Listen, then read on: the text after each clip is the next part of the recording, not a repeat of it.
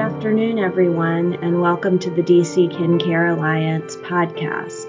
Today is Wednesday, May 13th, 2020, on a beautiful sunny day in Washington, D.C., and we welcome you all to the show.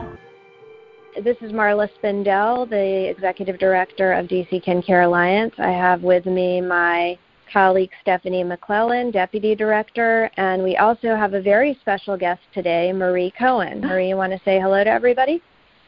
Hello, everybody. I'm very honored to be asked to be your first guest uh, participant. That's very that's very nice. Well, thank you so much. We're really pleased that you're able to join us. Stephanie is going to tell the listeners a little bit about your background, but before we get to that, I just found out that Marie is engaged in an orchestra of sorts. Did you want to tell us briefly about what that is? I'm in a very unusual orchestra, but very special and wonderful community based volunteer orchestra. We are called the Washington Balalaika Society, and a balalaika is a Russian folk instrument. So it is an orchestra of Russian folk instruments. And of course, we're sidelined right now due to the COVID crisis. And since this is like my main hobby, I'm kind of really missing it. But it's it's a fun thing to do. Well, that's great. We'll hope to be able to listen to that when you guys get back together and are able to perform again. Stephanie, you want to tell us a little bit about Marie, and that can give us the backdrop for why she's our guest today. Sure, Marla. So, our distinguished guest, Marie Cohen, is a child advocate, researcher, and policy analyst. She has a bachelor's degree in sociology from Harvard University, an MPA from Princeton, and a master's in social work from the University of Maryland. After a career as a policy analyst and researcher, Marie obtained her master's in social work in 2009. She worked as a social worker in DC's child welfare system for five years and left in January 2015 with lots of concerns about how the system seems to have so many priorities that are higher than the welfare of children. She decided to start a blog to write about these problems, and that blog became the Child Welfare Monitor. In 2020, Marie started a local blog, Child Welfare Monitor DC, She's also a member of the Child Fatality Review Committee and is in her sixth year of mentoring an 18 year old foster youth. I wanted to mention that the way I identified Marie a couple years ago was through her writing. I read an article mm-hmm. that she wrote before she started this blog in another outlet and I thought she was a really amazing writer, and I really appreciated the insight and information she was providing. And shortly after I read that article, I was introduced to her at a DC Council hearing, and I said, "Oh, I know you." So, you have no idea, Marla. You made my day, my week, and my month. I mean, to meet someone at a hearing who had read, it was an earlier version of my blog. I cannot even tell you how excited I was. well, I was excited to read it and I was excited to meet you, and I'm glad we were able to continue our dialogue and be able to collaborate on various issues. So, the reason we asked Marie to join us today was because her recent blog post for the Child Welfare Monitor DC is called More Effort Needed to Encourage Child Abuse Reporting During Pandemic. And that is something that we're concerned about as well and wanted to ask her about some of the information in that story. I want to also mention we have been looking at that both in DC and nationally. We were looking at some research by the World Health Organization that indicates that during natural disasters, violence increases, and also during recessions, violence tends to increase. And there are various factors that are at play that result in such increases in violence. And we have that even more exacerbated today when everybody is stuck at home not only do we have a sort of natural disaster, a health disaster, but we also are all stuck in small places at home with no place to go or let out our energies or anxieties. And also, as Marie's article mentioned, children aren't going to school, people aren't able to see or hear about what's going on with them at home.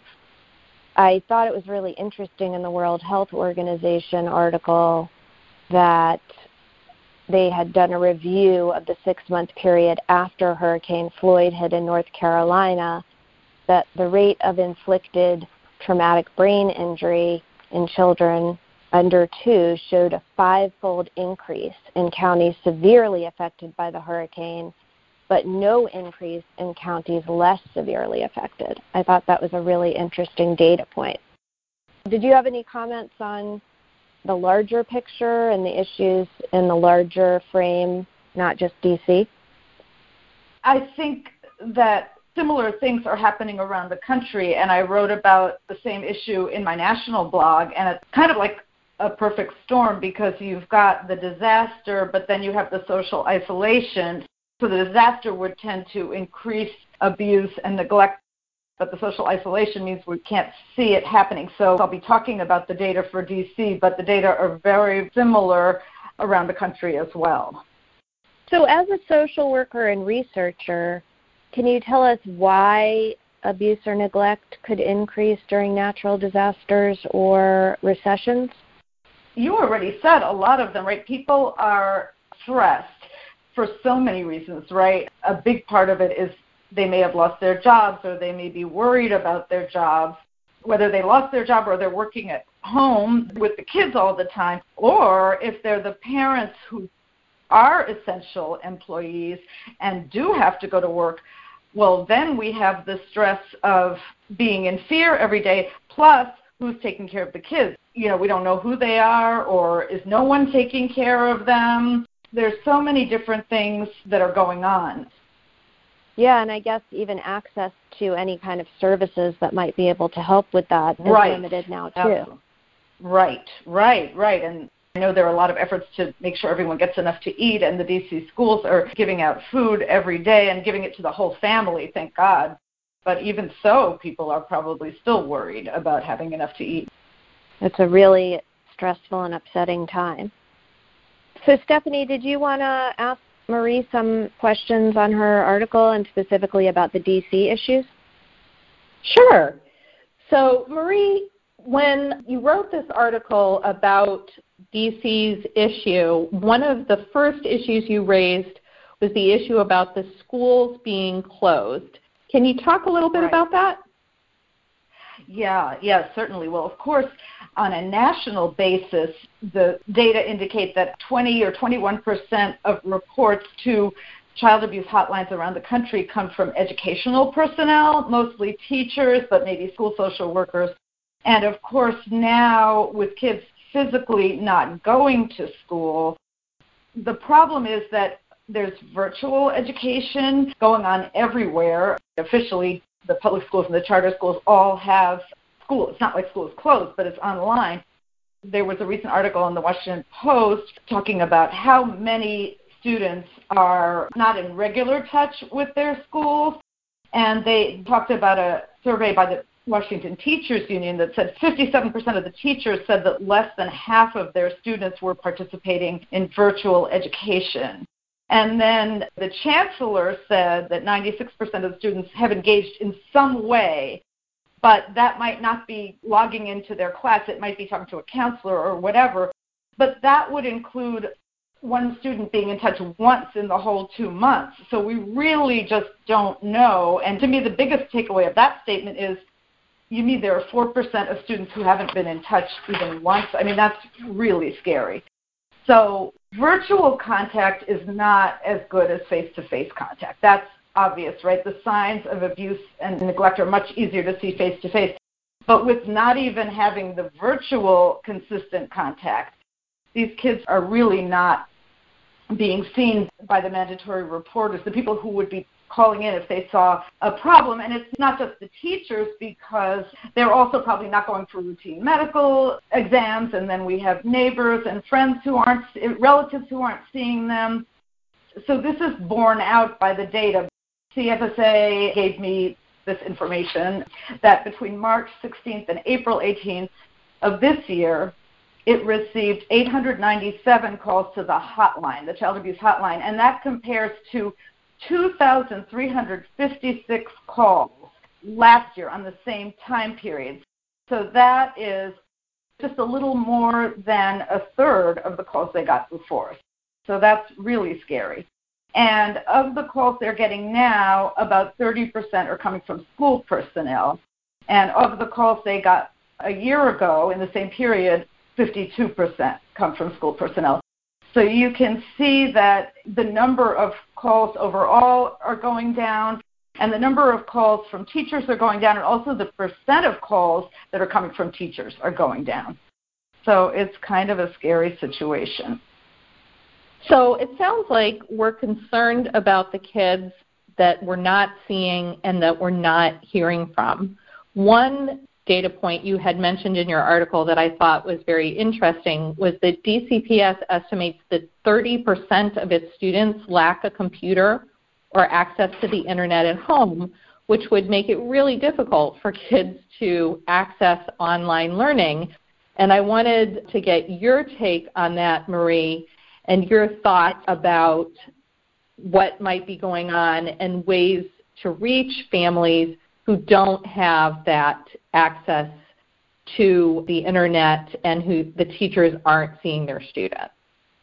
Let me just though respond and say I do think the schools deserve a lot of credit because they have been trying to get computers out to all of these children and also I think they have been trying to connect them with these free offers of internet access from Comcast. I don't know if I've seen information about how successful they've been and how many kids still don't have that. But I think it's more complicated than that because, especially if you're talking about elementary school kids, there does need to be a lot of parent involvement in getting the kids onto the computer at the right time and getting them logged in and all that. So even if they have the computer and the internet, if there is no parent involvement, especially at the elementary school level, it's very unlikely that the child is really going to be participating very effectively in education. So I just wanted to comment about that. So, Marie, one thing that you had mentioned in your article was that at the same time hotline calls have decreased, the severity of the child abuse that is being reported has increased. And you referenced some data points in the Washington Post article that at the same time last year, from mid March to mid April, mm-hmm. there were significantly less of the children who had reports who had injuries serious enough to be hospitalized, 50% last year versus 86% this year. That only 34% of children had head trauma, fractures, or injuries in multiple areas mm-hmm. of their body among children who had child abuse reports last year, but this year that number had jumped to 71%. And most concerning of all, that last year 3% of children referred for child abuse passed away from that abuse, and this year the number was 10%. Now, my understanding is those numbers are from Children's National Medical Centers, so that wouldn't necessarily represent the whole of all the reports made to CFSA, but it would be a fairly significant portion of them. I just wanted to get your thoughts on the issue of both the number of reports going down at the same time the severity of the reports going up. Right. The one thing I just want to stress is it's not an exact comparison because we don't know about the severity of all the hotline reports in general. So the only thing that we know about severity is this information from Children's Hospital, and I have no idea what percent of the reports to the hotline that is, but definitely the data from the hospital is very concerning. They're saying actually that they had a smaller number of children referred to Children's Medical Center with child abuse concerns. One reason for that might be this decline in hotline calls that we talked about, right? Like children aren't going to their pediatrician or they're not going to school or whatever. So they're getting a smaller number of cases but the cases that are coming in are more severe, and that is shown by the percentages you just cited. So that is very, very disturbing. You know, it's very concerning. With these concerns, the numbers of reports going down, the possibility of the severity of the abuse that is being seen increasing. Can you talk a little bit about strategies that governments and nonprofits and other community stakeholders can put in place to try to help to identify abuse and get that resource to families and to children when they need it. I wish I had a magic bullet. Child and Family Services Agency, they definitely understand that there's a problem. And they have issued new policy guidance for educators, which I guess they worked out with DC Public Schools. It's always been if any education personnel has safety concerns, then they should call the hotline. But now they've added a category called contact concerns, which I guess they didn't define, but I guess that that's when they're concerned that a child is just not having enough contact with the school. And so they set up a sort of confusing rubric for the youngest children and high school children. If you have contact concerns, you should still call the hotline. But for children aged 5 to 13, which is elementary school age, they have a special procedure that is based on their current law about educational neglect. And the teachers have to fill out a special form and they have to document that they were trying to contact the family every day for 10 days before they could report. And I was just a little bit concerned about that. And I just think that school is ending on May 29th. Okay, so we're getting close enough now. And once the kids are out of school, I'm really worried because at least now we have teachers who are responsible for each kid and who know that they're not seeing them or they're seeing them and something seems to be off. And that will be gone after May 29th. So what I would like to see is more of a positive push that, okay, schools, we want to hear from you about any kid that you have not seen or heard from since school's closed. That would be like the 4% chancellor's talking about. And then we want to hear from you about any other kid that you haven't heard from in the past month or two weeks. I mean, I don't know, whatever they can come up with, but good idea for them to define a population of kids that we really need to get their information before the schools close, the kids that we're really worried about because of lack of contact. And maybe that would include kids that we've had concerns about in the past or we've reported to CPS in the past it's like once we lose the schools, we really lose the chance to have anyone check on these kids. So I would like it if CFSA were more aggressively encouraging that let's hear let's hear from you about everyone you're concerned about before schools close. So that's one thing. Another thing, they're definitely concerned, and Brenda Donald was on the Kojo Nnamdi show yesterday, and it was clear that she's concerned about this. She's very concerned about this. And she asked me to share to my blog how important it is that neighbors, family members, and essential workers should be extra vigilant and should call if they have any concern about a child. But I feel like they could be even more aggressive about sharing this message. Like the mayor has briefings every day, and they have PowerPoints on the mayor's website, and the last PowerPoint is always like stay home, be safe. Well, wouldn't it be great if one before that would at least have the, the number of the child abuse hotline and remember we are all responsible for our children's safety, you know, something like that that really went out to everyone.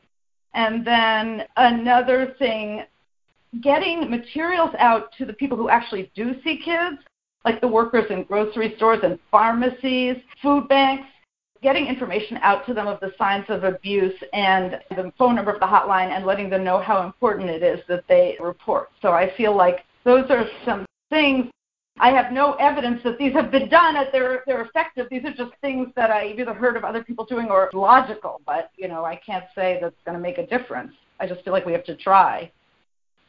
So Marie, I have a question.